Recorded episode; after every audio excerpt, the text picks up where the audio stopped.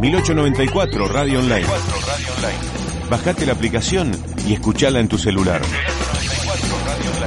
Escucha los sonidos del barrio Jardín, Dumont, San Jorge, La Cabaña, El Progreso, Villa Rica, El Rincón, Las Retamas, Las Mellizas, Las Torres, IPF. 1894 Radio Online. 1894, la radio online de Villa Elisa.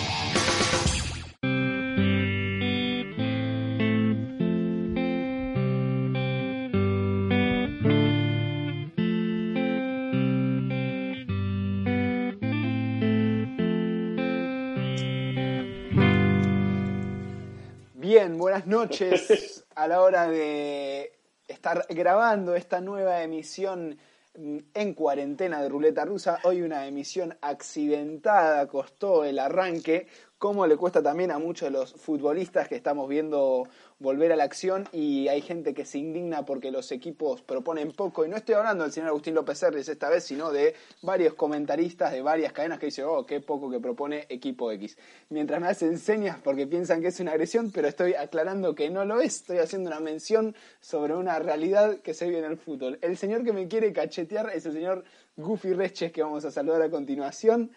Eh, buenas noches, Bueno. Gustavo. Buenas noches. Tengo muchísimos problemas con los eh, aparatos auriculares. Sí, Me anulan el audio, pero lo pude solucionar con un auricular, eh, digamos, Monocular. monocular, exactamente. Muchas gracias, Agustín, muy atento.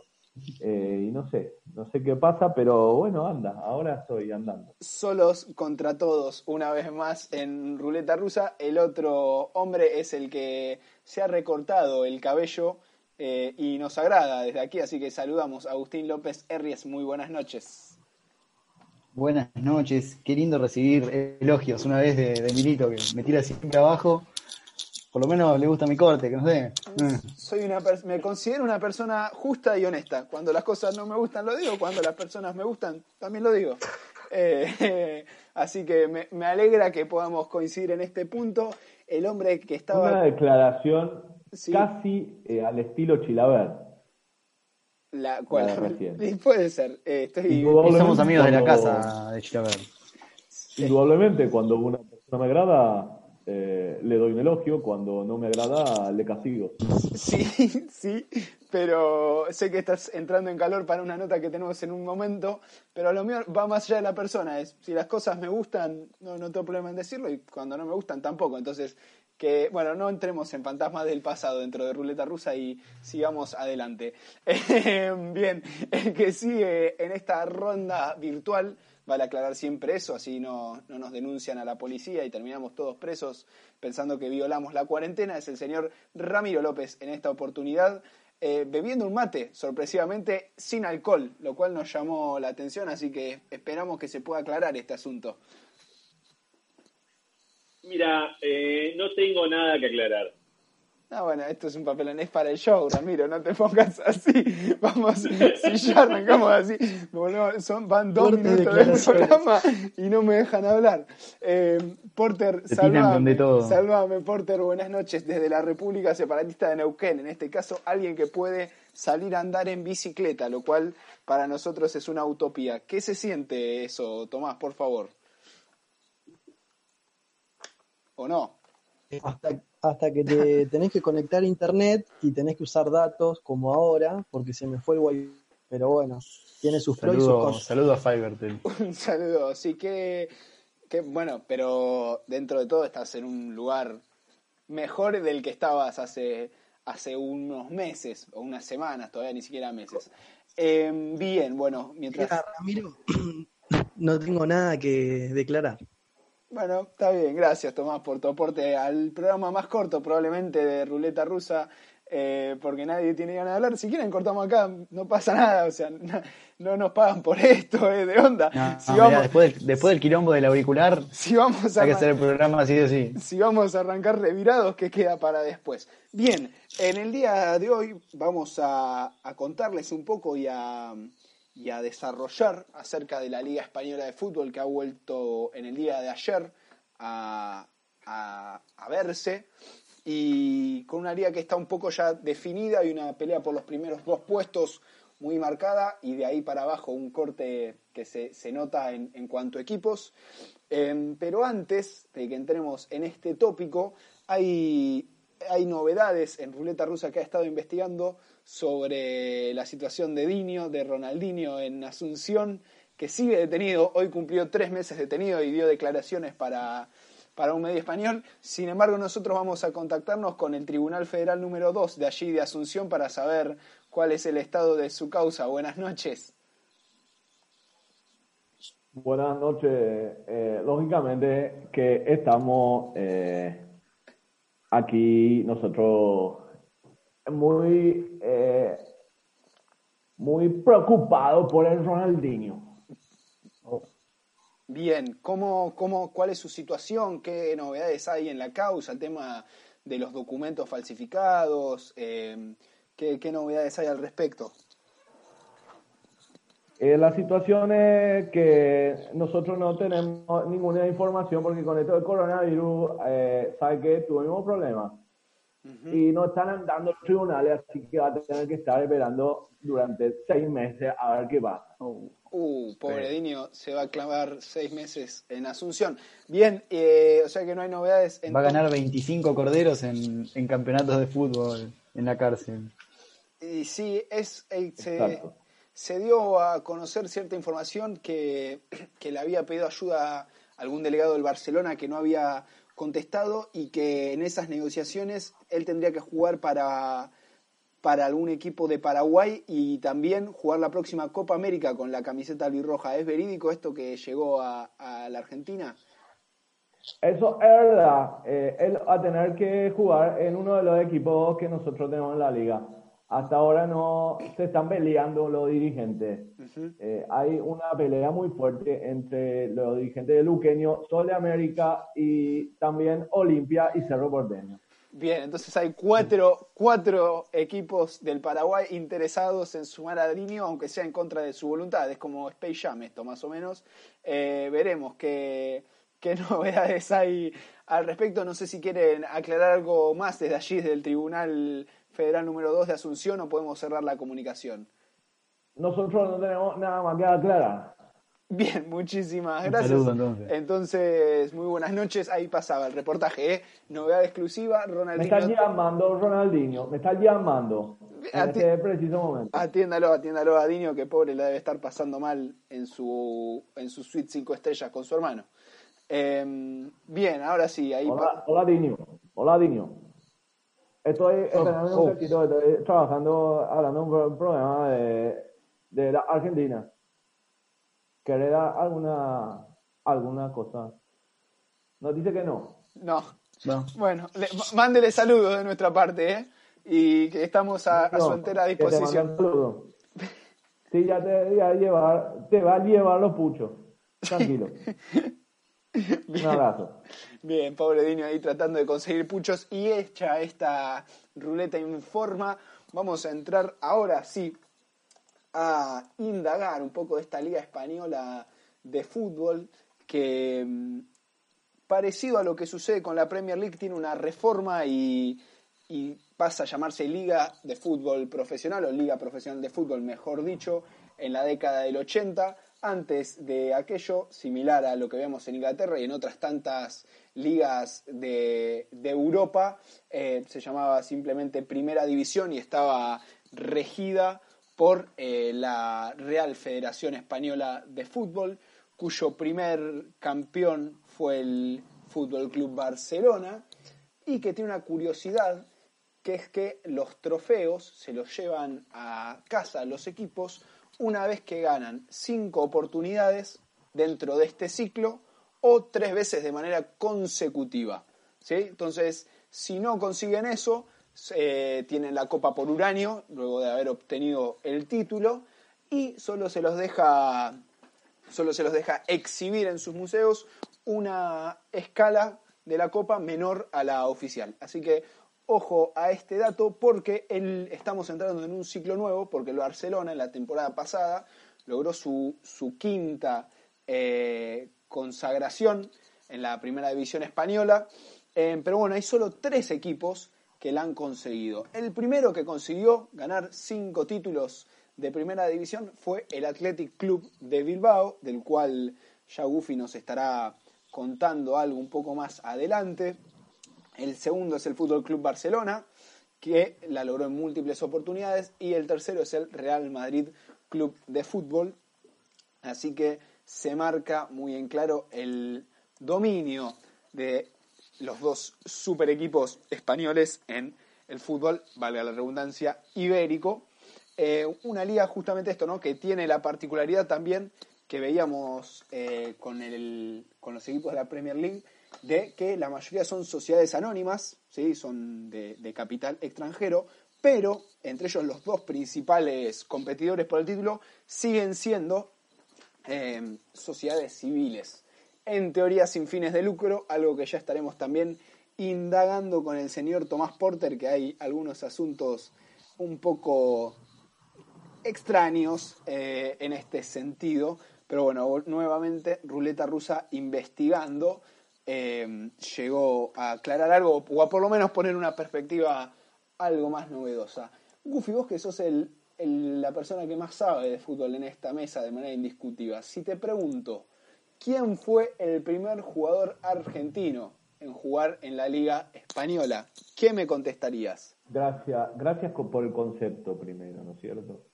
Eh, el primer jugador argentino en jugar la Liga Española. La verdad, si es muy prehistórico, no lo sé. Este, es, la verdad que no. Te voy a dar una pista, es un jugador que nació en el año 1900.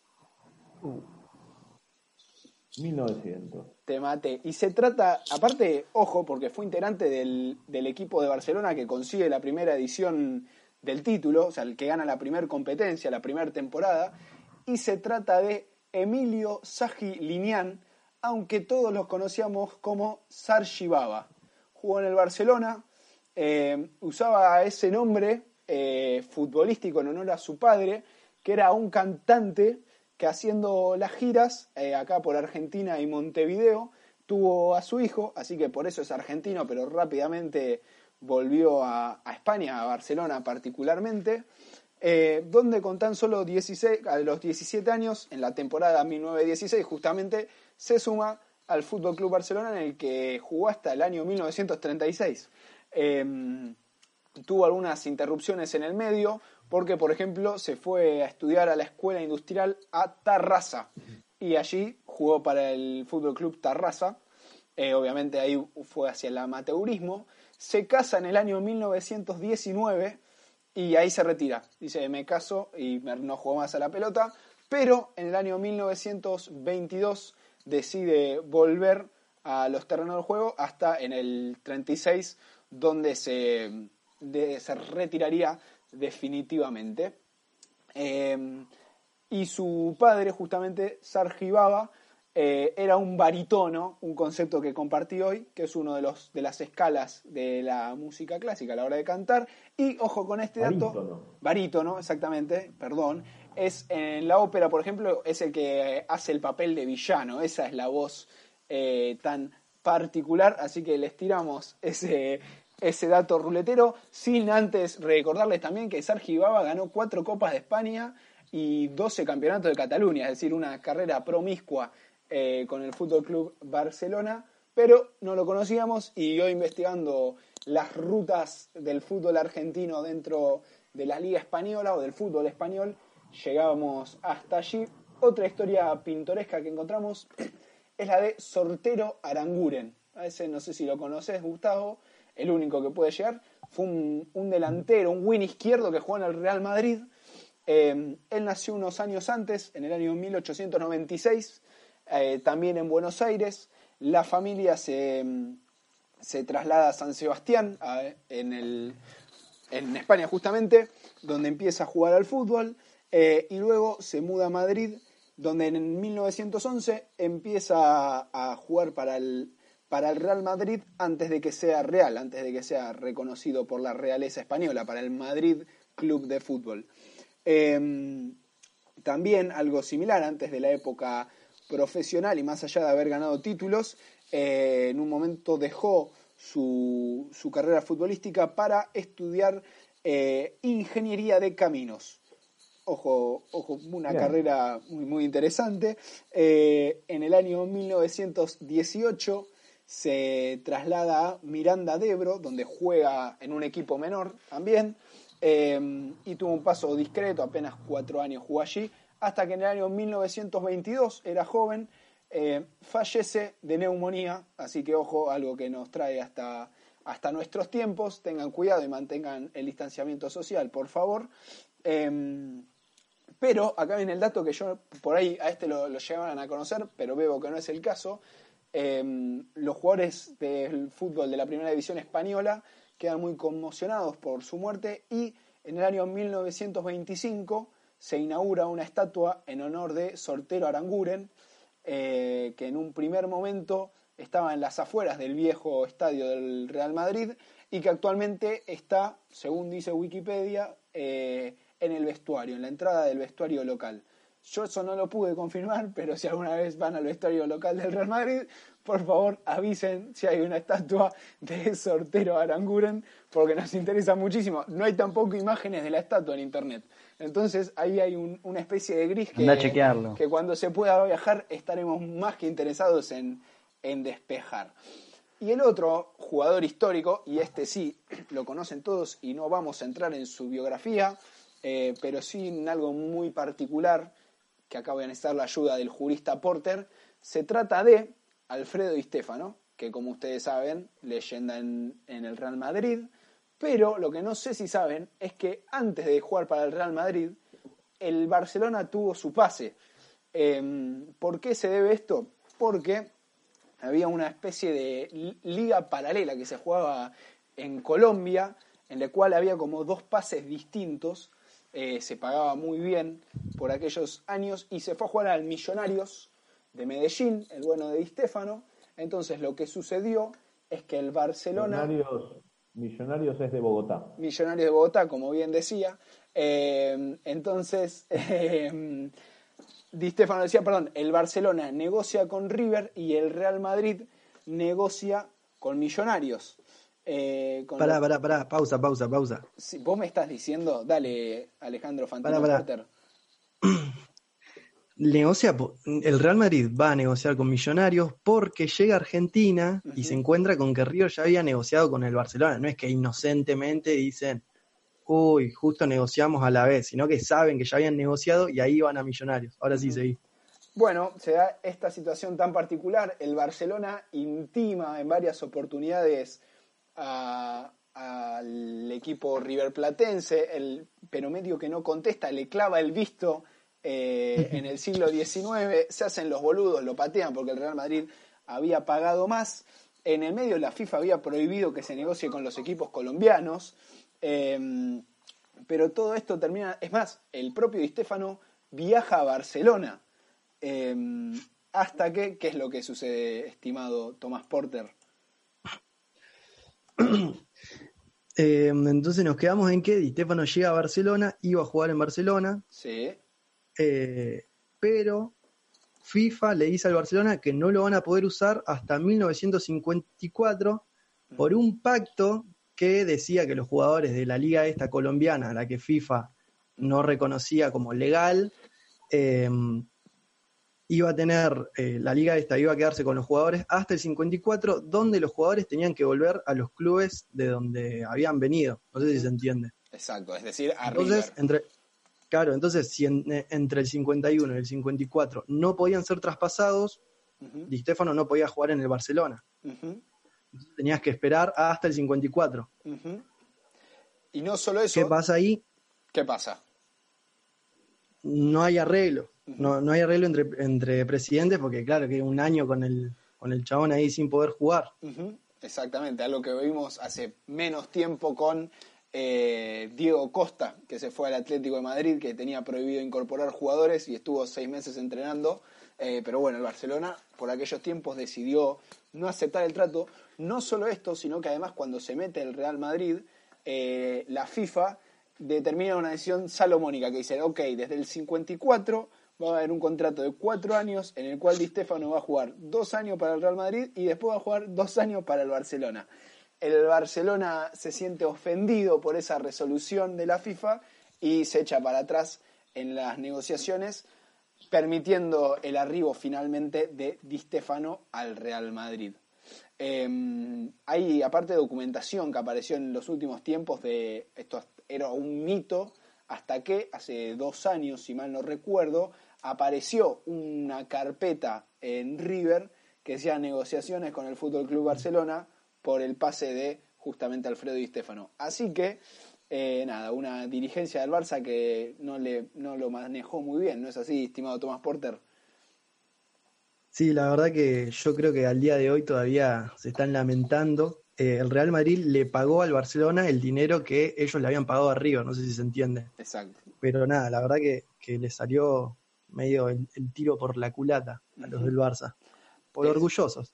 Sí, y algo, algo que nos trae al día de hoy, que era un poco lo que íbamos a hablar, eh, que el Barcelona también está complicado dirigencialmente, pero por otros motivos. Em, vos estuviste investigando, así que voy a dejar que lo expliques, por favor, Tomásito, y luego, luego me meto ahí a contribuir. Ah, bueno, está bien. Bueno, como decía Juan, eh, este año saltó algo que se llama Barça Gate, no sé si ustedes saben todo lo que son las fake news, eh, la campaña de Trump, el Brexit, eh, todo este odio que hay en las redes sociales, los trolls, los bots, etcétera, etcétera. Dicen, y hay pruebas, que el presidente del Barcelona, que es eh, Bartomeu, Exacto.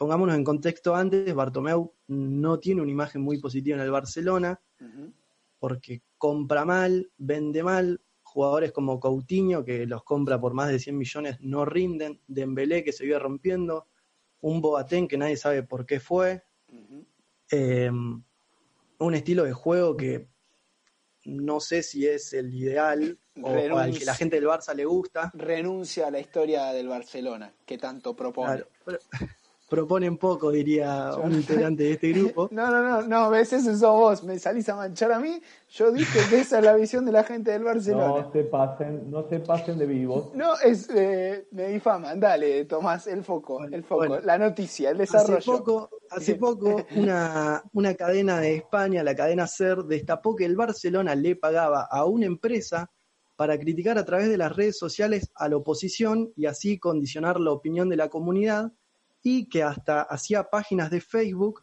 que se crearon el mismo día, así que no le salió muy bien, para hablar mal de, del otro candidato a presidente y hasta de jugadores. Exactamente. Eh, llegaron a pegarle a Messi, digamos, eh, desde la propia comisión directiva. Desde la propia comisión directiva que estaba negociando la renovación de su contrato. Claro, y encima de eso se paga con plata del club. Eh, ¿Entendés? Es como que Verón saque plata del club para pegarle a un candidato de la oposición. No sé si se entiende. Exactamente, se entiende perfectamente. Em, bien, y justamente esto se, sigue destapando. Llega a una, la empresa que hace esto, es Argentina, em, que está siendo investigada también por otras operaciones de prensa. Em, pero bueno, insistimos, en un contexto donde, por ejemplo, se está negociando la renovación de Messi, que aparentemente va a llegar, que el Barcelona viene desde que se fue Neymar tratando de traerlo de vuelta y sin conseguirlo. Ahora con la negociación por Lautaro Martínez, que es la negociación más larga de la historia, básicamente, que va, que viene, que, que firma, que no firma. Entonces, digamos que las cosas no le están saliendo muy bien y hay elecciones justamente en el 2021 y eh, la actual dirigencia o Bartomeu no puede presentarse a reelegir. Entonces es una situación compleja a nivel política la del, la del Barcelona, que aparte lleva años sin ganar la Champions. Eh, o sea que no hay, no hay contento ni en el lado deportivo ni en el lado político. Lo cual eh, estás silenciado, Goofy, creo que estás hablando y nos interesa muchísimo tu opinión. Ahí sí. Ahí está. No, digo que es un poco insólito todo esto que pasa. Dicen que sobrado tienen el paño el Barcelona, el Real Madrid, que estamos diciendo que no están conformes con lo deportivo, va primero el Barcelona. Sí, sí, sí, sí. Pero con el asterisco. Gana de, cuatro ligas, gana dos o tres. Sí, claro. Y bueno, pero también eh, discusión, están en una discusión grande que es de otra cosa, no es de fútbol. sí, sí. Exacto. Yo creo que también le pesa que, el Real está ganando todo a nivel Champions en los últimos años. Y ellos, Bueno, desde que se fue Neymar, no están ganando nada. Bueno, nada. A La nivel ganan la europeo. liga. Nada, nada la a nivel eh, Champions. Sí. Sí, sí. El sapo de comerse cuatro el año pasado con el con el Liverpool. con el Liverpool en semifinales. O sea, no es que quedan eliminados en primera ronda. No, claro.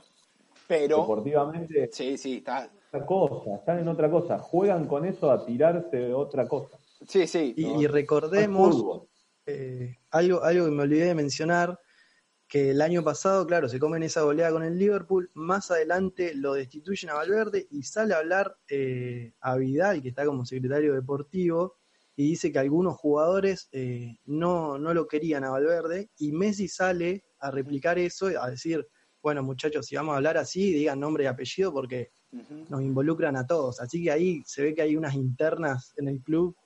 Sí, claro, claro, claro que sí. Yo creo que eh, por todo este tipo de cosas hacen que la liga española sea, para mí no, no tiene ningún atractivo. Fíjense, fíjense que si ustedes se dan cuenta en los comentarios, la- en las redes sociales, los comentarios en los canales de deporte, están solamente mirando a ver qué hace Messi para pelearse con los que son anti-Messi y decirles que hace goles. Es para lo único que mira el fútbol español. Eh, eh, para mí O para las medias al Real Madrid. Para mí está pasando una crisis terrible el fútbol español. Me, gust- me O sea, interesa, me- eh, porque Para mí es más severa, Sí. más severa que la crisis del fútbol italiano. El fútbol italiano, la liga italiana, todo el mundo dice con cierta razón, ¿no? Que, que, que no tiene mucho interés, que los partidos no son muy buenos, que hay poco público en la cancha. Es cierto, es cierto. Ahora, hay un nivel de competitividad para mí eh, en los partidos eh, yo, ayer, ayer estaba mirando el Juventus Napoli, era eh, Inter Napoli es muchísimo más partido que Inter Napoli. es muchísimo Sí, más partido que, que cualquier partido de la Liga Española. Sí. sí, Salvo que qué sé yo hoy Atlético de Bilbao con el Atlético de Madrid no lo pasan. Eh, pasan ayer el partido del Barça con el Mallorca. ¿A quién le importa el partido del Barça con, del Barça con el Mallorca? Yo sabes que va a ganar sí. el Barcelona. Bueno, ahí hay un, ahí hay un buen punto. Eh, No y- tiene sentido. Yo no miro al Barcelona, no me interesa, no me gusta ver eso. Me No. aburre. y es- Es como ver a los Glover Trotters. O sea, ¿querés ver básquet o querés ver a los Glover Trotters?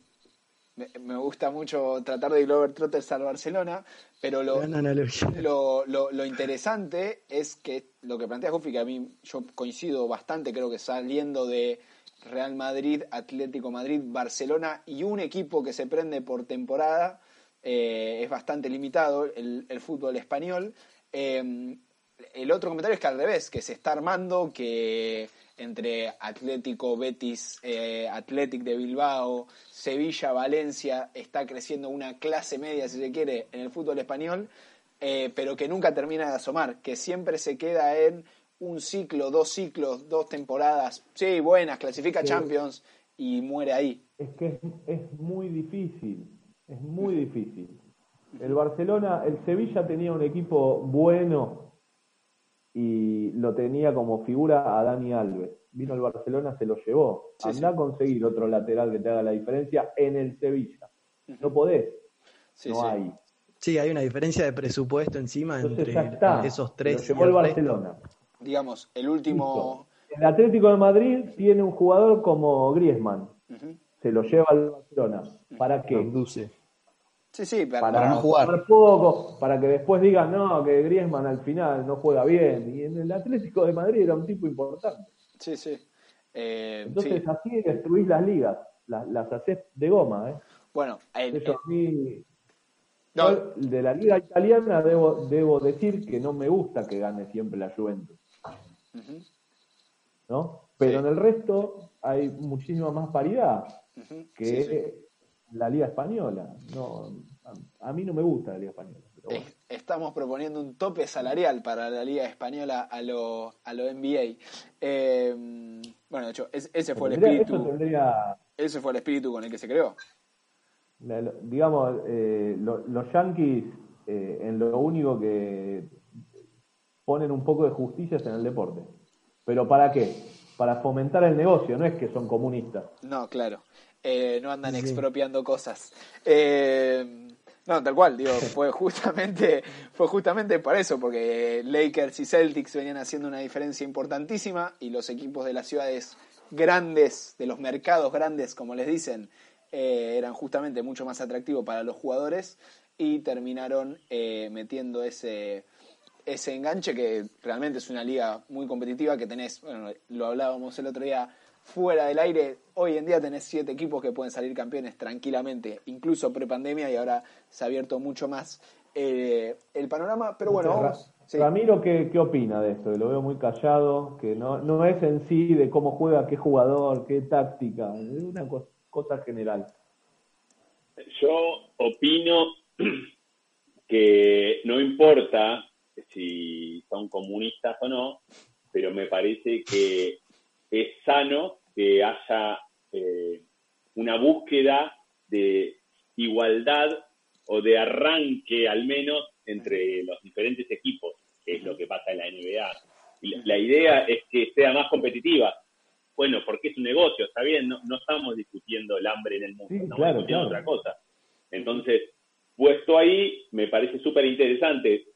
Lo hemos discutido, discutido en varias ocasiones y que él, como que la FIFA o el fútbol eh, no permitiría poner topes salariales o haría o habría mucho quilombo.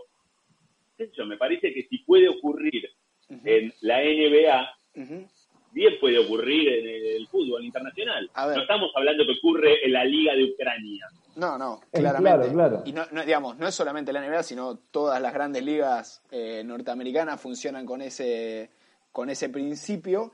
Y la FIFA creo que Sí. tibiamente intentó algo con este del fair play económico y que a los equipos, digamos, eh, los equipos lo rompían, porque entre que lo que tardaban las, lo que hablábamos en el episodio anterior del City, algo similar pasó con el Chelsea. Es- no importa, lo rompo porque, digamos, quizás ahora la sanción del City hace que eso cambie un poco. Eh, pero de Lo que todas pasa es que la sanción, la sanción tiene que ser eh, no económica. La sanción Claro, tiene que sino ser deportiva. exacto. Tenés que irte al descenso. Ujú, Chao. Andá a jugar dos categorías Sí, porque- abajo. ujú.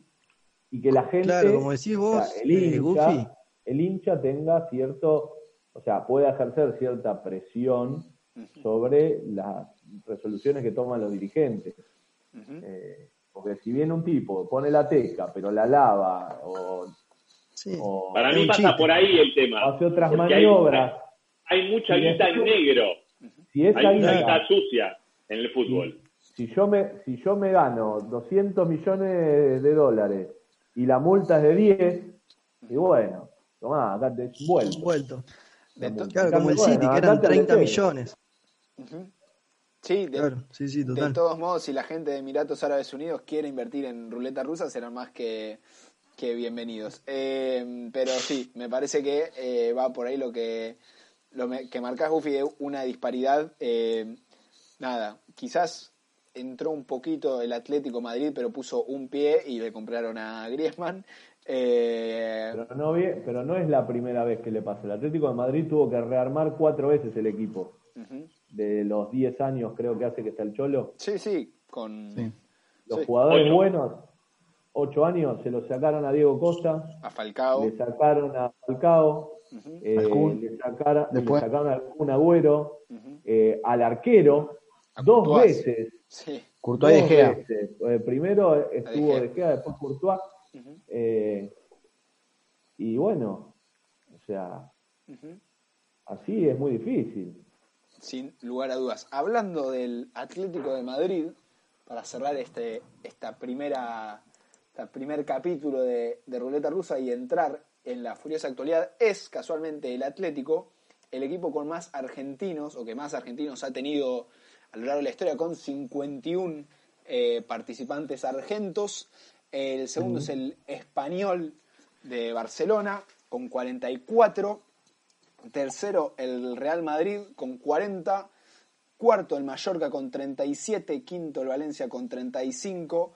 Bueno, y la verdad que un listado que es muy largo y que muestra eh, cuán vinculado está el fútbol argentino y el fútbol español, siempre con la misma... Eso también eh, ha tenido que ver con la, incursión de muchos técnicos argentinos en el fútbol español, sobre todo en esos clubes que nombraste antes, eh, en el Mallorca, cuando fue Cooper, eh, con Bielsa, con Pochettino en el, Español de Barcelona, bueno, el Cholo en el Atlético de Madrid, pero el Atlético de Madrid es un equipo que históricamente tuvo jugadores argentinos, tuvo ya en la década del 70 estaba, había jugadores, el Panadero Díaz, Cacho Heredia, el arquero Rogelio Domingo, o sea, el Atlético Madrid. Ah, ya. Una historia de, muchos jugadores argentinos. Eh, pero los equipos más chicos, entre comillas, por ejemplo, el Mallorca cuando asciende a primera, creo que por la temporada 96, eh, llevó muchos jugadores argentinos, jugadores buenos acá que estaban en equipos más chicos, jugadores de Lanús, llevó mucho Cooper, eh, llevó un jugador que se llamaba Mena.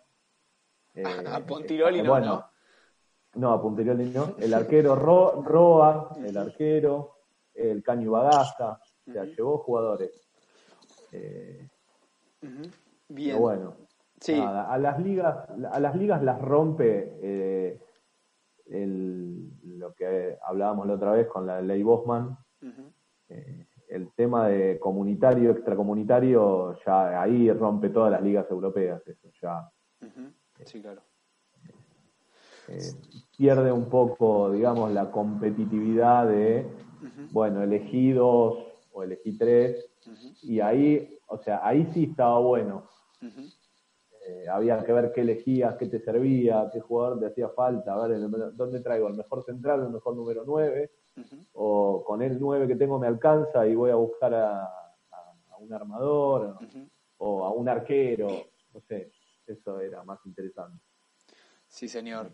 Em, sí, sí, 100%. Bien, repasamos un poco ahora sí la actualidad y qué es lo que está en juego eh, en la Liga Española. Primero y puntero, duplica, está el Fútbol Club Barcelona con 61 puntos. El segundo es el Real Madrid a 2 con 59. Acá vemos la, grieta porque hay nueve puntos de distancia hasta que aparece el Sevilla en el tercer lugar. El Real Sociedad lo sigue a tres puntos con 47, Sevilla 50, Getafe 46, Atlético de Madrid sexto y hoy en día eh, fuera de posiciones de, Champions con 46 también, eh, pero con menor diferencia de gol. Séptimo el Valencia con 43, octavo el Villarreal con 41 y noveno, noveno el Granada con 41 también y décimo con 38 puntos el Athletic Club de Bilbao. Em, Tommy y Yaus creo que nos van a contar un poco de esta furiosa actualidad y luego nos vamos a mudar a Bilbao con el señor Gufi Reches, pero antes pasamos por los sub-23 del equipo. Muy bueno, Juan, como decías, eh, la posición número uno y número dos está, está peleada ahí en, entre el Barça y el Real, pero también, como decías vos, hay, hay un valle ahí en el medio hasta que aparece el Sevilla, que yo creo que está un poco afuera de la competición y que se va, se va a decantar por uno de estos dos equipos el, campeonato. Eh, un campeonato que, que lo vea al Atlético en una posición bajísima y de manera sorpresiva la Real Sociedad y Getafe ahí arriba, ¿no? Sí, sí, señor. Eh, Tommy, ibas a marcar algo, pero tenés un jet lag importantísimo. Hay otro uso horario, ¿no? Que me parece. A ver. Sí, sí, seguimos con los datos acá. Eh, bueno, como decía, como decía Agus, tenemos al Getafe que medio que es la sorpresa pero que también está clasificado, está jugando la Europa League porque terminó quinto el año pasado, con una temporada eh, récord. Em, tenemos al Sevilla que tiene a Lopetegui como DT, no sé si se acuerdan en, cuando hacíamos el Mundial, que se armó el escándalo, el escándalo porque dejó España y no duró nada en el Real Madrid. Un Sevilla que tiene a Lucas Ocampos, que está en una temporada eh, para mí muy buena, ya lleva 10 goles. Tenemos al Real Sociedad con 47, que tiene una delantera también interesante. Tenemos a Oyarzábal, no sé si lo tienen a ese. No lo tenía. Sí, sí. Eh, número 10 de la Real. Muy, muy buen jugador. Sí, muy bueno. Y encima, si, si, no estoy mal, no llega a tener ni 24 años. Eh, tenemos a Oyarzábal, Odegar, ¿te acordás la, joyita esa que decían que iba a ser el futuro Messi como tantos otros? No como el japonés, el mejor igual y está en pasados episodios de Rueda Rusa fue el Messi japonés, la mejor la mejor reencarnación de Messi hasta ahora.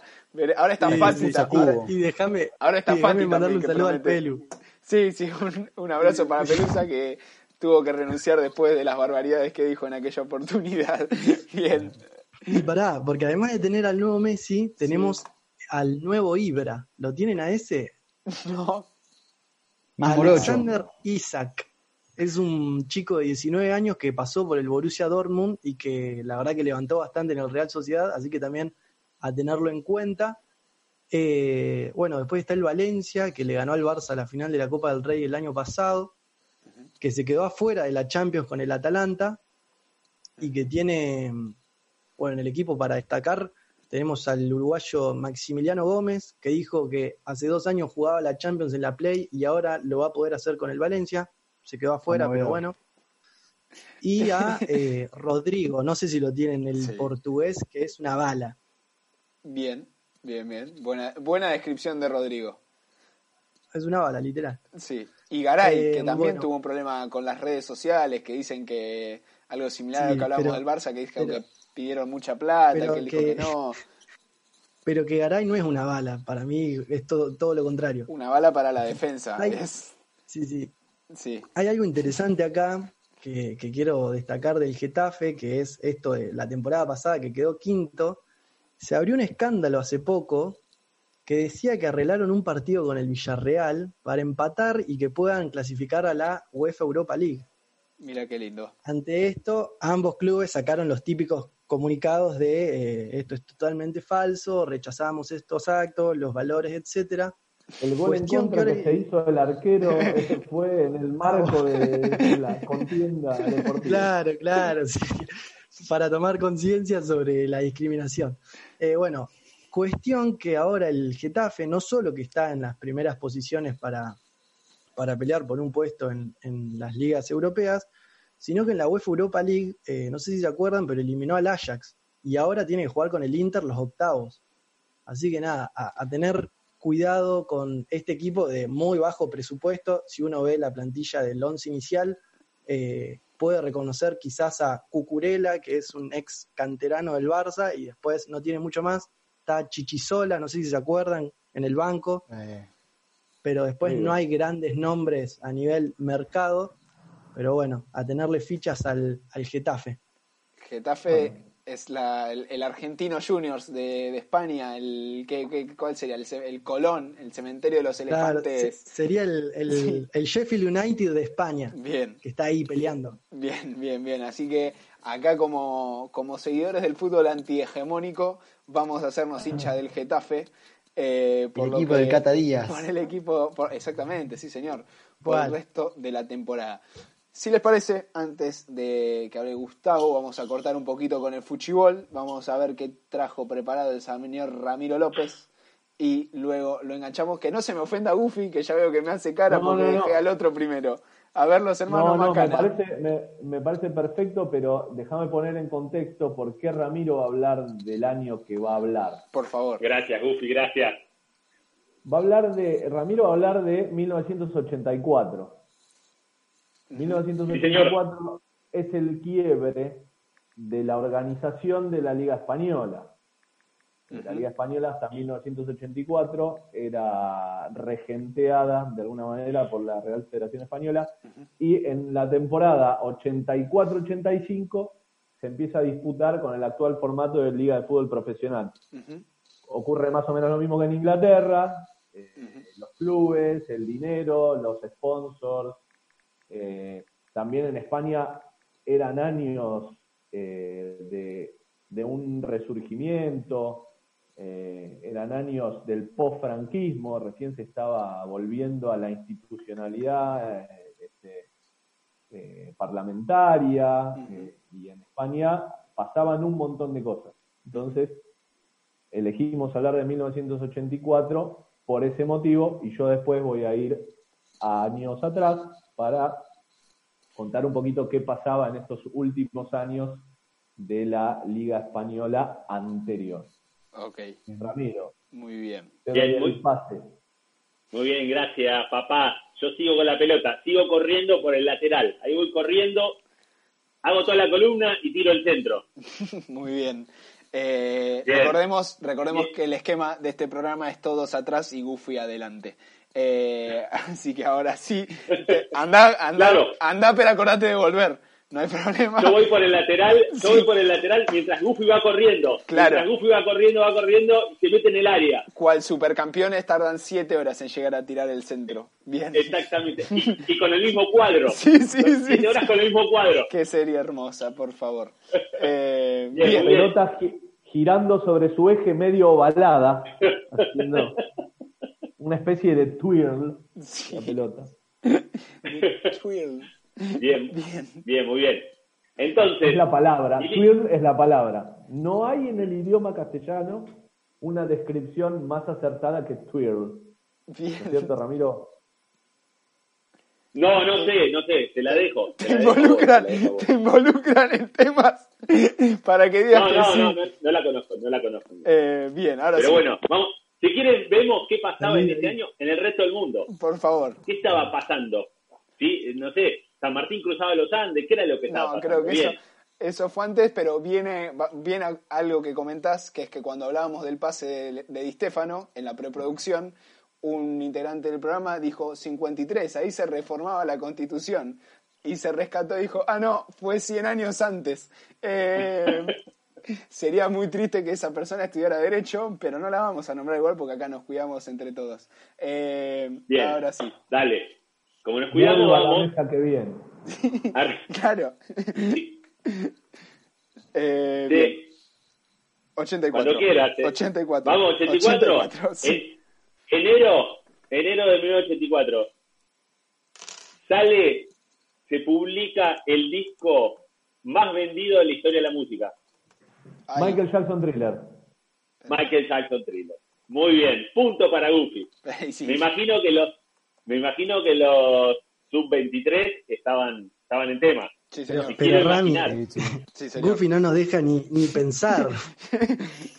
está macheteado, trajo el machete. Danos un tiempito, acá. esto ya está arreglado. No, no, lo peor, lo peor de todo es que no está arreglado. Tiene la Matrix en la cabeza. Bien, sigue, pasa palabra. Bien. Vamos a la siguiente. Para Pasa mí tiene que ir al pasapalabra, Goofy. Sí, ¿Qué quiere que te diga? Bien, por- buenísimo. Dale, escuchen dale. esta, escuchen esta. Sí.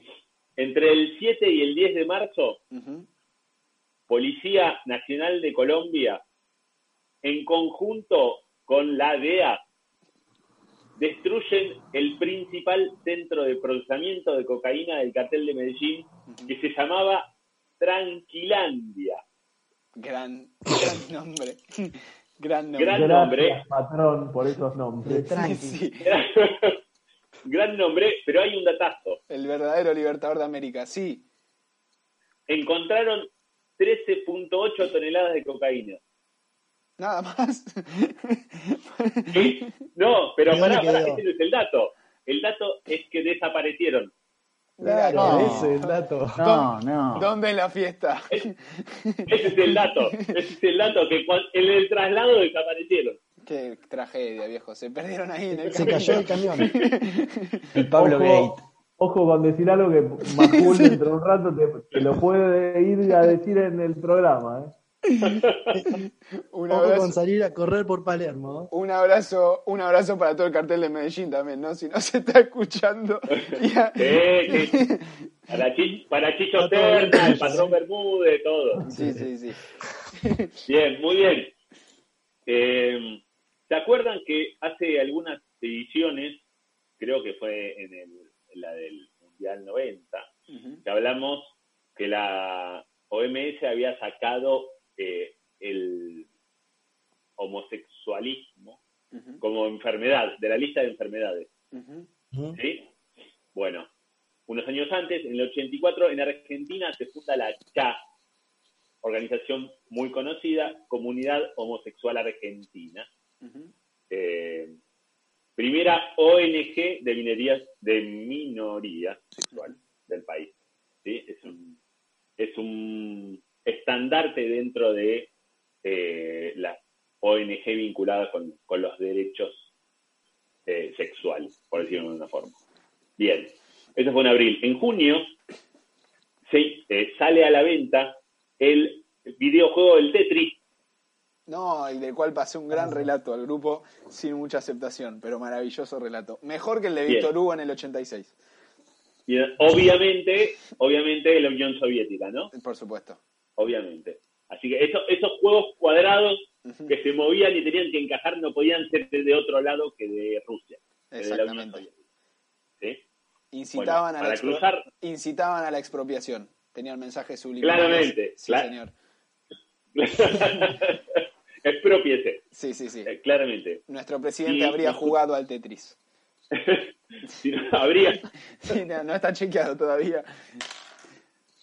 Teníamos que cruzamos. Llegaron unos mails. Sí, cruzamos. Eh, Tetris para todos. Nos cruzamos y nos vamos para Estados Unidos. exactamente. Y se produce en agosto un incidente, un pequeño incidente, en un acto que estaba Ronald Reagan eh, el tipo, eh, o sea, pensó que estaba el micrófono apagado y no estaba apagado. Y estaba ahí, vieron que había sido actor Ronald Reagan. Estaba ahí con sus colegas y les dice, compatriotas, me alegra decirles que hemos firmado una ley que ilegalizará Rusia para siempre. Mira qué lindo. En cinco minutos empezamos el bombardeo. Y eso escuchó todo el mundo y fue un, chiste como el de Menem con el, con el avión que nos iba a llevar en una hora y media. A China a través de la estratosfera. Eh, Exactamente. Este es el, alcalde diamante, boludo. No, no, no. Pero obviamente, sí. obviamente la noticia no cierra ahí, sino que todo el mundo se ríe y unos meses después, Ronald Reagan es reelecto por 525 votos electorales contra 13 de los demócratas. No. Entonces, no, se, no se pregunten por qué Donald Trump es presidente de Estados Sí, quería decir eso. No sé por qué no me sorprendo. Claro, claramente. Ronald eh. Reagan, Ronald Reagan al lado de Trump es eh, Jimmy Carter. Por ponerlo del presidente norteamericano. Claro. Bien, sí señor. Eh, digamos también que hubo, y no estoy diciendo hecho porque aparte se fue el involucrado y no le queremos pegar, pero acá también tuvimos un incidente de micrófonos apagados y nombraron cierta banda que está en la lista negra. Eh, pero no, no era consciente de lo que estaba haciendo. No, no, fue, fue, fue, con micrófono abierto eso. Elijo creer que pensó que estaba fuera del aire porque si lo dijo de, a conciencia, pensó en voz juicio y castigo. Sí. Para mí sacó pecho, para mí sacó pecho. Dios mío, pobrecito. Bien. Y hay otra noticia que también involucra a Estados Unidos y obviamente es eh, tan triste y seria como desopilante. Eh, en el mes de agosto, también el mes, lo que había pasado con Reagan, en el estado de Oregon, de Oregon una secta, una secta que era la secta del, del, del ¿qué palabra sería, no? Del gurú, del gurú Osho, eh, envenena con salmonela a unos, a unos comisionados que van eh, a visitar a la comunidad donde estaban.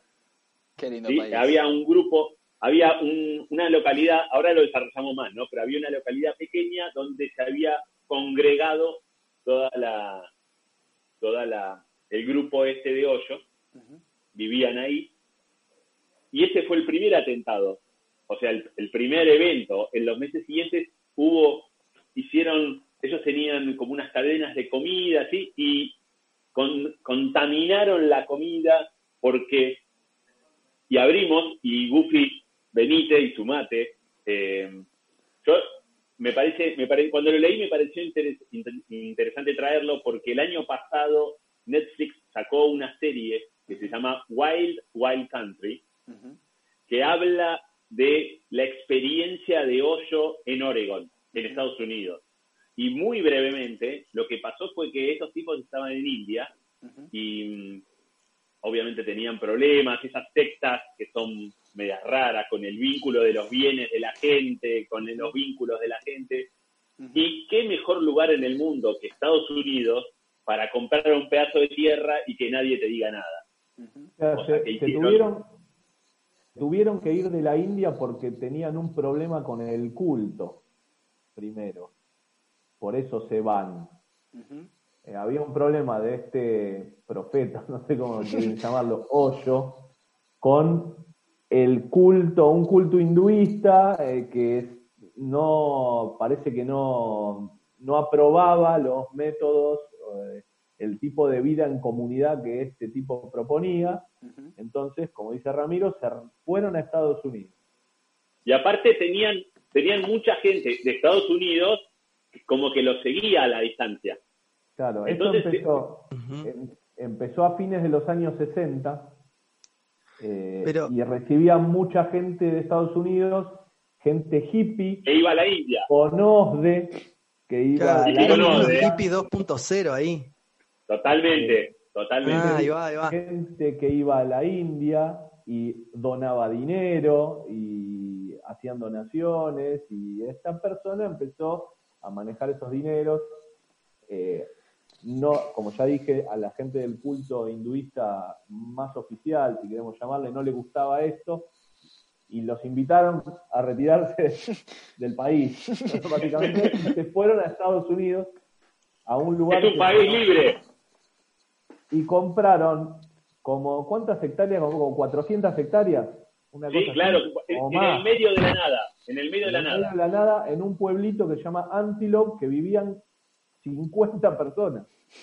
Claro, en realidad en las afueras de Antelope, ¿no? No, era el pueblo. Un campo en las afueras. Es como si se van a Estación Gómez, ahí cerca de Bransen, y, nos instalamos ahí. Claro, pero eh, miren el documental, no lo vamos a desarrollar todo el tiempo acá, pero es muy, muy, muy interesante.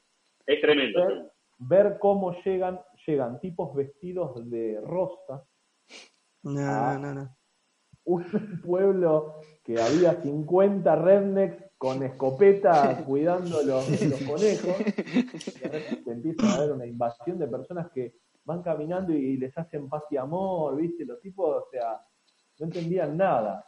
Aparte, metieron, metieron casas, metieron pistas de aterrizaje, metieron todo. Levantaron un pueblo entero. Y esto de la salmonela que hicieron tiene que ver con o sea, en Estados Unidos hay una serie de reglas en las que vos podés fundar una ciudad. Si vos te vas, tenés una determinada cantidad de habitantes, elegís un, un, concejal de un distrito y los tipos empezaron a, hacer eh, política para, para hacer guita. Entonces, tenían que ganar las elecciones y hicieron, entre un montón de cosas, hicieron esas eh, envenenaron a la gente para que se fueran del pueblo. Además era muy gracioso porque tenían su propia policía y tenían unos patrulleros que eran como ese de el del sketch de Capuzoto de la policía de la libertad, ¿cómo era? Eh, era un Falcon 2 psicodélico, bueno, sí, sí, sí. mírenlo, mírenlo porque no tiene Un mundo aparte. ¿Podés repetir el nombre, Rami? Así queda. Es Wild Wild Country. Como, como salvaje, salvaje. Muy bien. ya les dijimos que miren el de Odessa, que no lo miraron, no hicieron los deberes porque si no ya hubieran comentado. No, yo, no, por dos Ahora motivos. Les decimos que miren esto. A, me olvidé el nombre. B, hice la tarea y me vi eh, Fever Pitch, porque después de que me hicieran justamente bien, bien, eh, bien, ¿Cuál viste? No, la americana, la de los Red Sox con el estúpido de Jimmy Fallon. Eh, pero que, que, no está tan mal en, en la película. Eh, no está tan mal. Está muy bien.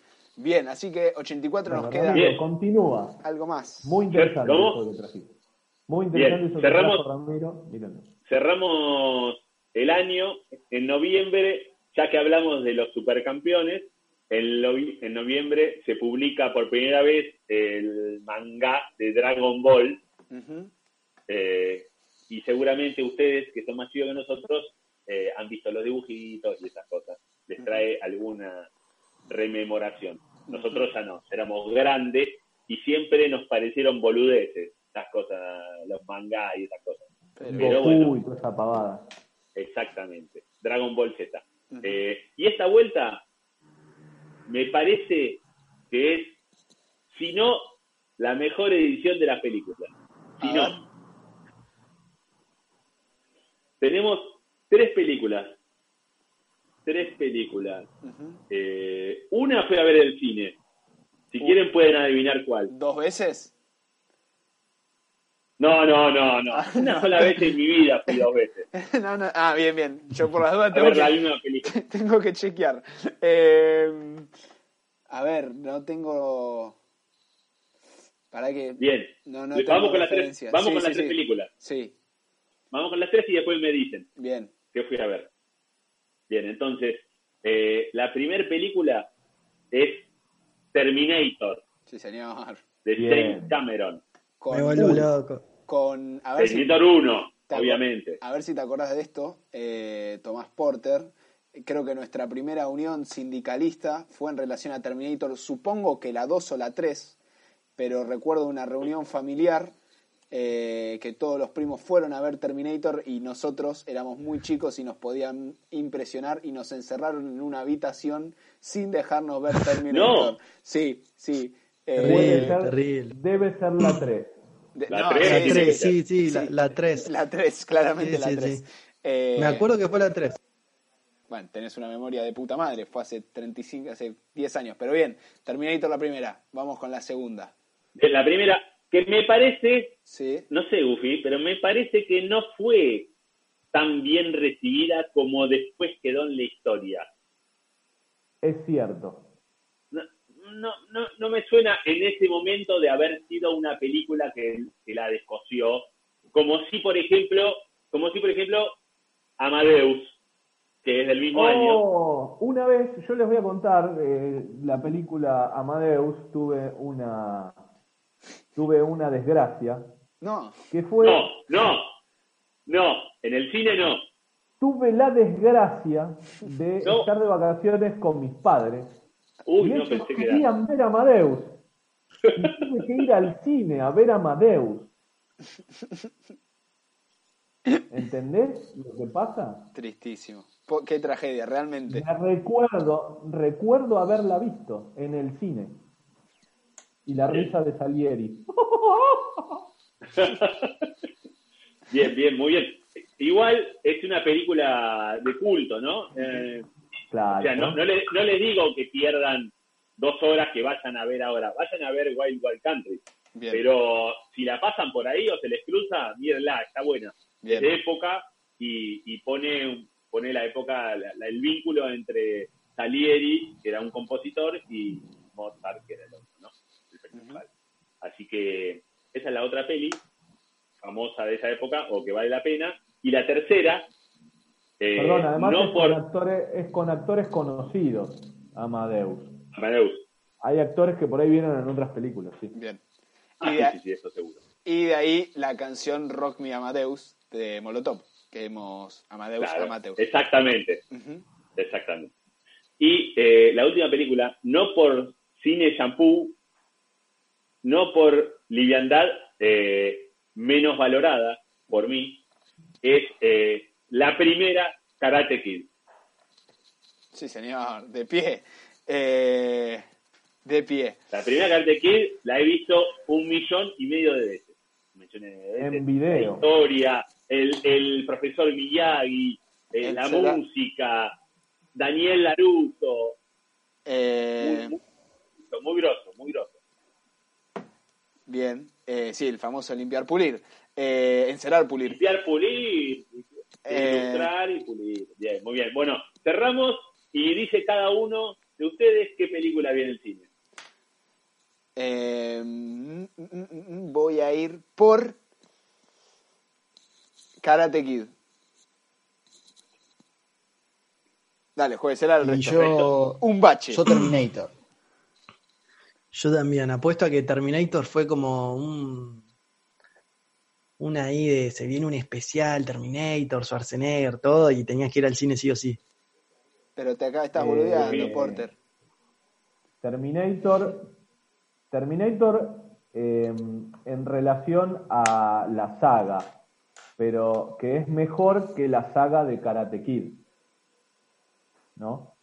Pero. Sí, claro, claro, claro. Me parece que si había que ver una de esas películas en el cine, Terminator va más que Karate Kid. Karate Kid es de home video. vos vas por. Entonces vos vas por Terminator. En un videoclub. Lo que pasa que a mí, en mi adolescencia, primera adolescencia y juventud, me llegó más Karate Kid como historia. Pues yo era más chico. Claro, claro. ¿No? Teníamos nueve años. Ahí. claro, igual no eran, no, eran, no eran películas que llegaran inmediatamente. Yo no sé en qué año vimos Karate Kid acá en la Argentina. Habrá sido uno o dos años después. Más o menos, uno, uno, uno. Bueno, entonces, ¿para vos qué vi en el cine? Para mí, ¿qué viste en el cine? Ya nos confundió, nos confundió, a todos. No, Amadeus.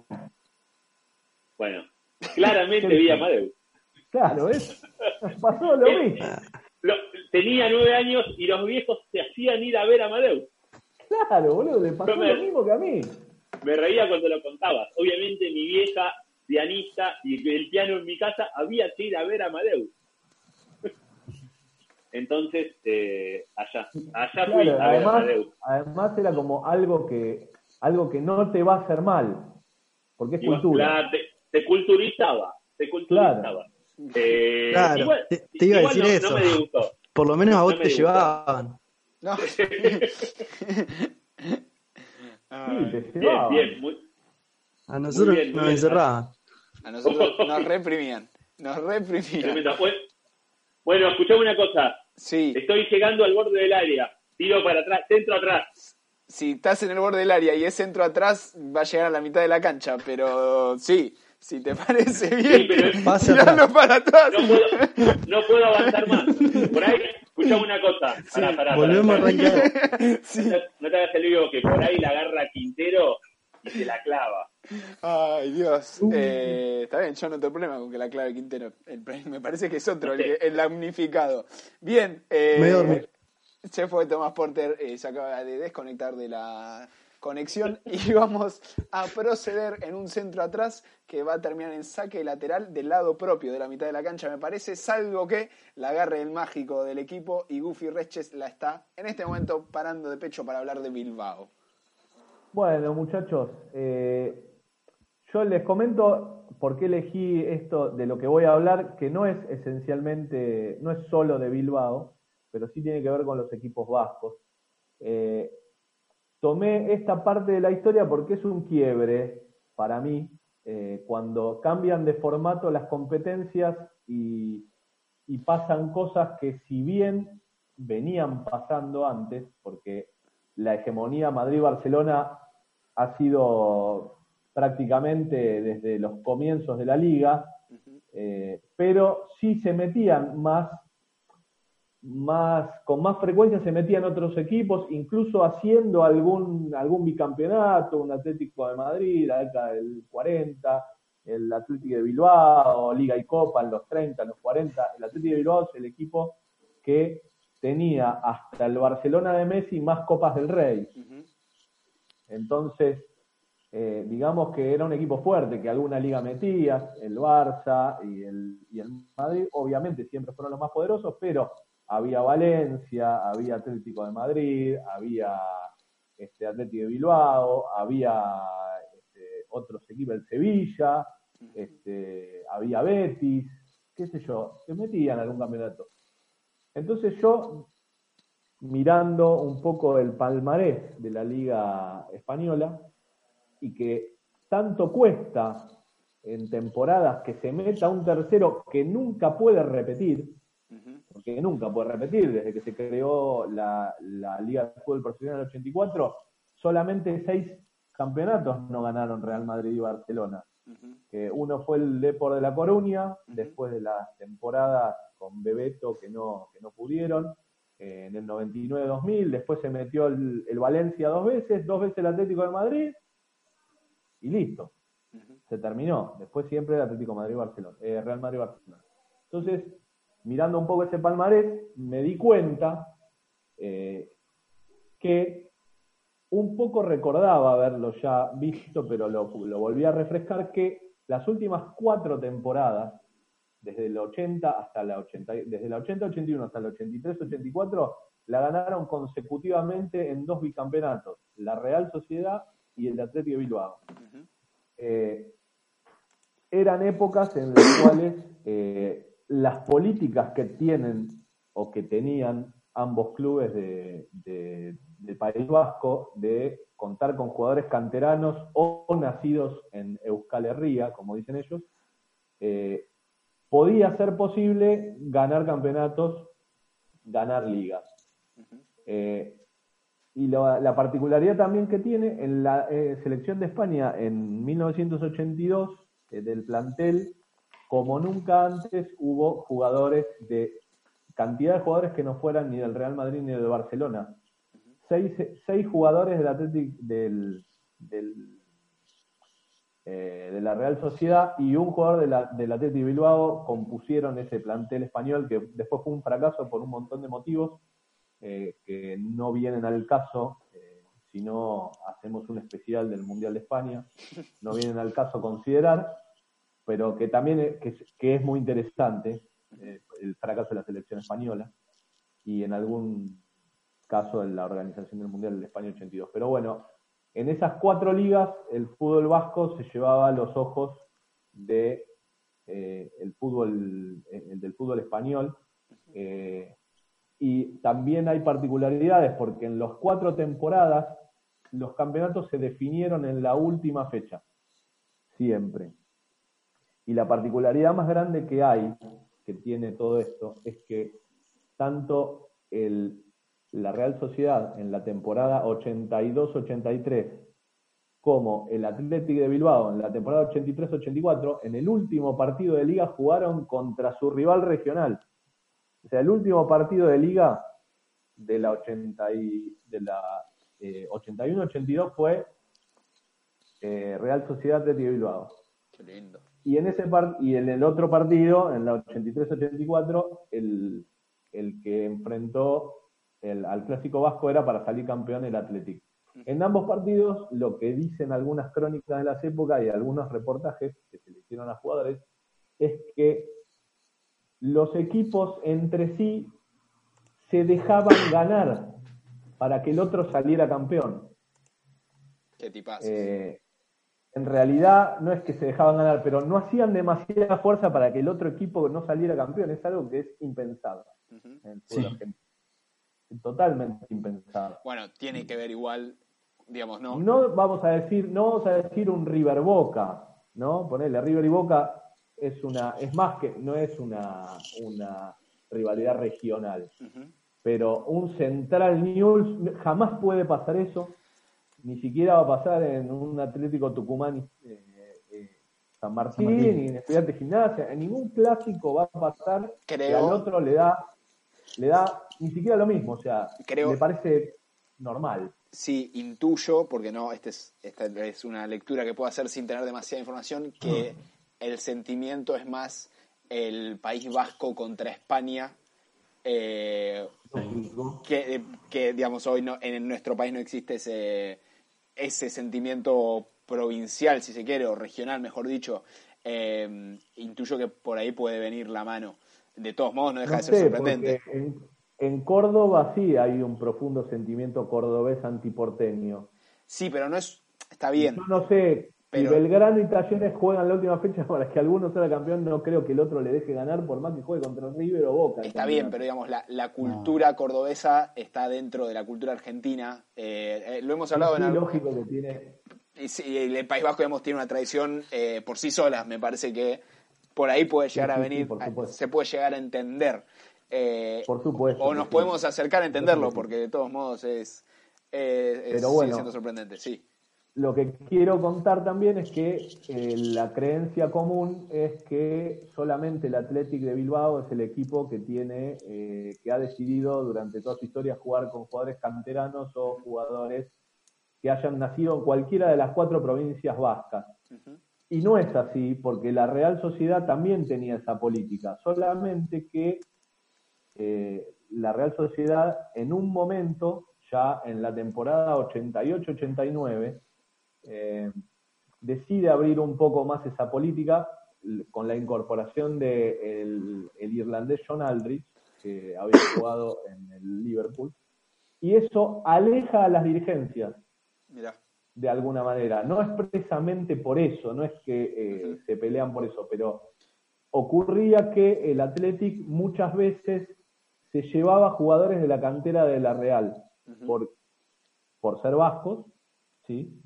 Entonces, o se llevaba eh, jugadores juveniles que eran de otros lados del País Vasco y que los había sondeado a la Real Sociedad, entonces eh, ahí surgió una diferencia entre la dirigencia que, eh, digamos, fomentó una especie de grieta entre las parcialidades, porque, bueno, algunos algunos incluso hinchas o dirigentes del Athletic sostienen que es una tontería seguir tan cerrados, otros dicen que tiene que ser así, otros eh, acusan a la Real que eh, hubo un juicio por un jugador en el cual eh, ahí habían roto, roto las relaciones y acusaba el Athletic que eso lo hicieron porque estaban dolidos, porque habían, se habían alejado de la política esta de, La globalización, hermano. Entonces, bueno. Ahí, respecto a eso. Todo eso generó una, una rencilla.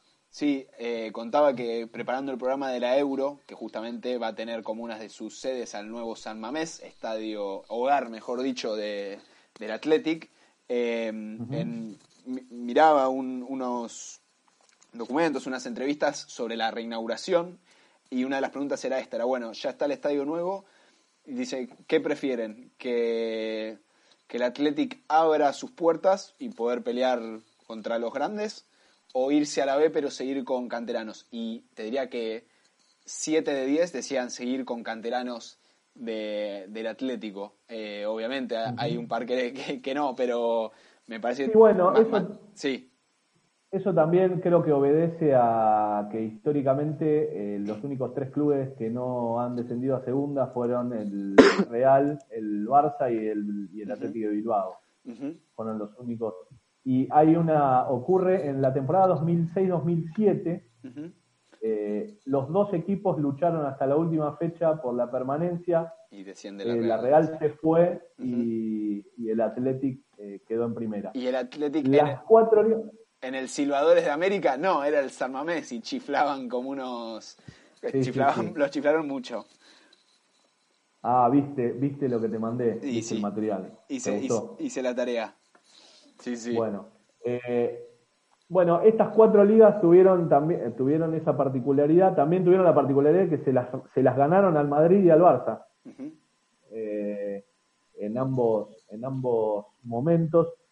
Y las ligas que no se jugaron el clásico entre ellos, eh, tanto la 80-81 como la 82-83, eh, ganaron el campeonato jugando la Real Sociedad en la 80-81, que fue su primer título de liga. Después de acá no ganó más la Real Sociedad de estas dos de estas dos temporadas. Ganó una Copa del Rey en el 87, eh, que se la ganó por penales al Atlético de Madrid, en Zaragoza.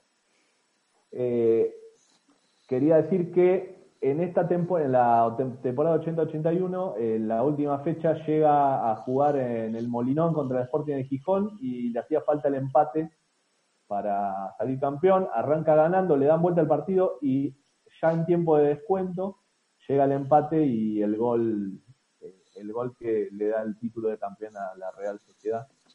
Este, y en la temporada 82-83, que es la, que gana, la primera que gana el Athletic, eh, le gana al Deportivo Las Palmas en la cancha del Deportivo Las Palmas. El Madrid empata con el Valencia y llegan con la misma cantidad de puntos a, la última fecha, pero el enfrentamiento entre ellos, que fue en San Mamés, que ganó el Atlético, el, Atlético de Bilbao 2 a 1, le dio por, eh, por el partido ganado entre ellos, porque por gol a Verage eran empate, empate de puntos, y por el partido ganado entre ellos ganó el campeonato del Atlético de Bilbao. Así que me parecía que estaba bueno eh, repasar un poco estas, eh, estos acontecimientos que son poco común hoy en día, más llegar cuatro ligas seguidas a la última fecha con eh, los dos equipos que las disputaban en condiciones de, ser campeones, que ya es algo que no se da hace muchísimos años en España. Lo que Capusotto diría, cosas que no te van a pasar en tu puta vida, básicamente. Claro. Eh, pero bueno, esa fue la época dorada de, alguna manera de Bilbao. Eh, gracias Goofy y nos va a quedar comida y bebida para el final, señor de la remera de los Chili Peppers. Bien, bien, tenía pagado. Estaba, estaba complicado. Bien. Sí, sí, sí, estaba, llegando tarde. Y, y este, esta jornada me puse a a seguir un poco la línea de lo que veníamos viendo las últimas ediciones que vimos la Bundesliga y la Premier, investigando a ver qué se come en los estadios. La Premier inglesa, por favor, quiero remarcar que es la Premier inglesa porque ya hablamos del pakistaní que tenemos acá en pantalla también, eh, que en cualquier momento si sigue la cuarentena va a tener su propia edición eh, de ruleta rusa la Premier pakistaní. Eh, obvio, obvio. El, el, hockey sobre hielo, todo, todo, todo metemos. Vamos a por todo, sí señor. Bien, entonces eh, ahí me puse a investigar un poquito y me sorprendí, no gratamente, ya que todos como descendientes de españoles o en un país donde hay tanta descendencia española, sabemos que en España se come muy bien, hay cosas muy ricas, bueno, no es el caso de, los estadios. ¿Se acuerdan que habíamos hablado? ¿Se acuerdan de la comida de la Bundesliga? Sí, la, ¿Cuál era? La salchicha con curry, me, eh, olvidé el, nombre en alemán. El currywurst. El ahí va. Y después teníamos la Premier League de fútbol inglesa. Ahí va. Con los pies, con los pies de carne. Y la sopita caliente la sopita, el hot bovril. El caldo de carne. El caldo de carne, muy bien. Eh, bueno, en España, cuando uno investiga así, ¿qué es lo que hace la encuesta? Dice, ¿qué es lo que comen los españoles en la cancha? ¿Saben qué es lo que se come? El, la respuesta, ¿no? ¿Qué, qué comes cuando vas a la cancha? Bocadillo. ¿Qué? No, bueno, comen eso también. Comen, comen. Pero la respuesta mayor. Pipa pipas. No. pipas, semillitas, semillita de girasol como se come acá, claro. también se come en España. Y di, di en este, en esta investigación forzosa a la cual me llevan los 23 de ruleta rusa, eh, di con un informe que realizó hace unos años la UEFA, estudiando en Europa ¿qué se come en las canchas. Qué cosa, me vuelvo loco. ¿Cómo no mandaste eso? Me vuelvo loco.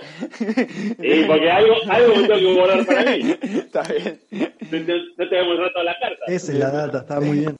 Bien. Eh, entonces, entonces es muy interesante. Imagínense un mapa de Europa. Imagínense un mapa de Europa que yo lo tengo acá. Y pueden ver eh, de un color verde a España y a Rusia, la URSS o las ex repúblicas socialistas soviéticas, todo eso tiene un mismo color, que es el color de las semillas. Comen eh, semillitas de girasol, semillitas de zapallo, semillas de una cosa, de otro. Todos esos comen semillas. Imagínense eso. El resto, en general, en general, comen eh, sándwiches calientes, eh, panchos. Estamos hablando de generalidades. O, qué sé yo, pizzas, cosas así. Y después hay algunos países que tienen especialidades como el Reino Unido. Nosotros solamente hablamos de la Premier, pero en Escocia, en Gales, también en todos lados se come el pie. Es, es la comida tradicional, el pie de carne. Entonces, como decía, bien decía Goofy, por supuesto que eh, hay unos kiosquitos en los estadios donde podés comprar eh, tu bocadillo. Y en España el bocadillo es el sándwich, el bocadillo de chorizo, de jamón. Eh, en algunos estadios se, lo que lo que noté ahí en, en, las cosas que estuve leyendo es que es un poco diferente el menú en, en los estadios viejos y en los estadios remodelados. En los estadios remodelados hay cadenas, hay franquicias de cadenas, de sándwiches y qué sé yo, y, de panchos, mientras que los viejos está como la señora del barrio que tiene la, el puesto ahí, que vende sus sándwiches, y, bueno, y podés ir a comprar. Una particularidad de España es que te dejan entrar con comida, así que es muy común, es muy común ver a la gente con su bocadillo de, envuelto en papel de aluminio, cosa que es en todos lados así. Eh, pueden ver fotos eh, por todos lados. Ahí está lo que se le perdió al cartel de Medellín, tranquilamente. Los papelitos. Sí. No, digo, dentro del papel aluminio es, es algo... Ah, podría, podría, puede pasar, puede, pasar, puede pasar. Siga, siga. Eh, Bien. Y no lo, hice igual, mamá, recién. Si estás escuchando esto. Sí, perdón. No, no, es, papel metalizado. Sí. Eh, y lo que les iba a decir, ah, esto, entre los estadios nuevos y los viejos, los nuevos, aparte de las franquicias, en algunos casos, llegan al punto del Real Madrid que tienen un restaurante como hoy les contaba eh, en la preproducción, y Buffy dijo, cuando vaya al, a ver al Real Madrid, quiero ir a comer ahí mientras lo veo a Cristiano Ronaldo, que ya no está más. Eh, quiero ir a comer ahí y me tomo un buen vino y veo el partido desde ese restaurante. Entonces, eso es una rareza de una extravagancia de los clubes ricos, digamos, ¿no? Pero la verdad... que debe salir eso. No, no, olvídate olvídate, olvídate. Eh, un, detalle, un detalle. Eh, así que, bueno, es particular que nos quedemos solamente con las semillitas. Eh, Me rompiste el, corazón. Bocadillo. Te rompí el corazón, te rompí el corazón. Sí, sí es así. La verdad que lo, que me llamó la atención, sí. ¿no? porque siempre hay algo para rescatar, es esto de la distribución geográfica, de las comidas, ¿no? en España y en la URSS se comen semillitas. ¿no? Está todo lleno del piso de semillitas, escupido, y en el resto comen sándwiches calientes. Bien. Así que vamos a vamos a avanzar y desarrollar un poco más esto en las próximas ediciones.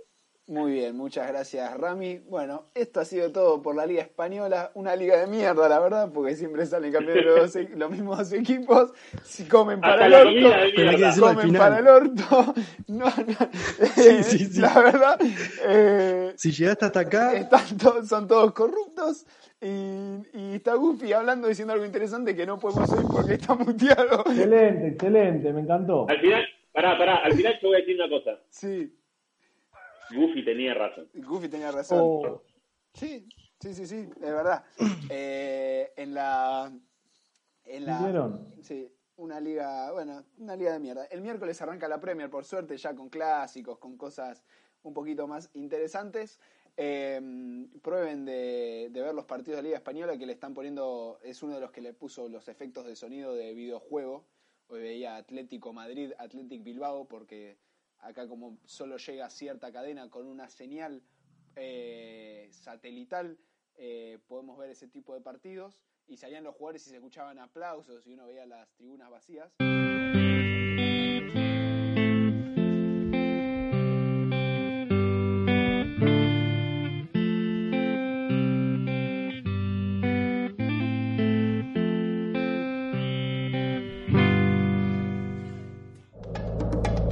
1894 Radio Online.